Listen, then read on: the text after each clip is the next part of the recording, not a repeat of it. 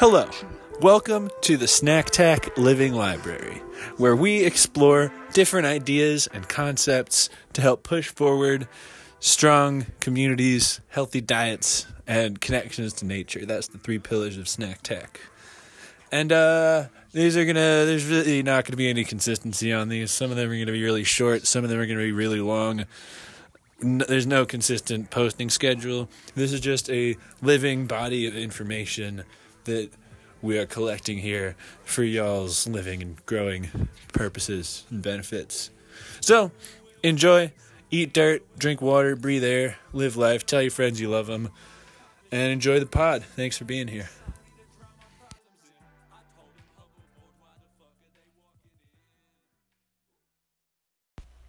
Hello, this is another Snack Tack mini podcast. Eat dirt, drink water, breathe air. This one is about the future. Thinking about the future in terms of movies and TV is not a good idea, and here's why. The entertainment industry is driven by fear and conflict. If you think about the structure of any popular entertainment, it's always centered around conflict. And humans, the way we perceive conflict is kind of weird. We mostly ignore anything that's not conflict, and then anything that is conflict gets a bigger space in our memory. It takes up more more gigabytes for as a metaphor. And like the in, the entertainment industry is really the attention industry. You just got to produce shit that people want to look at or read or listen to. And so they target the things that have outsized weight in our brain. That's why everything like Game of Thrones and Breaking Bad, they're all conflict based. And same with shit about the future. Like Blade Runner is not about robots working well. Blade Runner is about robots like the bad side of us making robots. And there's no movies about situations in the future where all the technology just kind of works it's like we have a hundred years of technology doing exactly what it's supposed to, and then they come and make a movie about the couple of days where it goes wrong and malfunctions.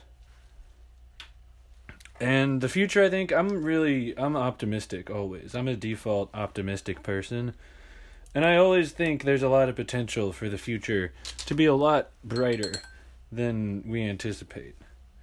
Mostly because we have that conflict bias in our perception. And like even in our own lives, we probably remember things around periods of conflict more so than around periods of normalcy, non-conflict, boringness, whatever the right word is for that. And so the conflicts in our lives have more weight in our memory than the times where things were pretty good or the times when things were all right. So we can't let that that cognitive distortion affect how we think about the future cuz it's coming, baby. We got flying cars coming soon. We got human animal hybrids coming.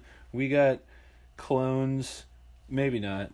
Well, I guess it would be pretty hard to go into cloning without doing a bunch of weird evil shit, but but we got robots, we got drones and shit. We got Bitcoin all the quantum computers, all this shit is happening, people, and whoa, sorry, I'm, I'm working over here while I record this one, but it's a, uh, it's gonna be good. Just don't let your cognition distort your perception of the future, because there's a lot of a lot of potential for cool shit, and really, what the more you focus on positivity, the more positivity comes your way. It's sort of a weird unproven quantum law of the universe. But actually, that that that type of shit really does make sense because we know that direct observation changes things on a quantum level. That has been proven. And so shouldn't it also be safe to assume that how we handle our powers of observation has a tangible quantum effect on the universe? Because if observing a particle can change which slit it goes into, look up the double slit experiment if you've not if you're not familiar with this.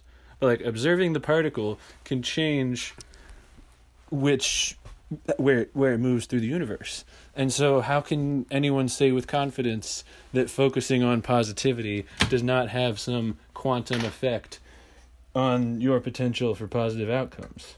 Nobody can say that. So if we all just focus on a positive future, that's going to bring about maybe the, quasi- po- the positive future in a quantum level. And no one can say, no one has any solid evidence that it is not wise to be optimistic about the future in the framework that I just said. So be fucking positive, people. Over and out.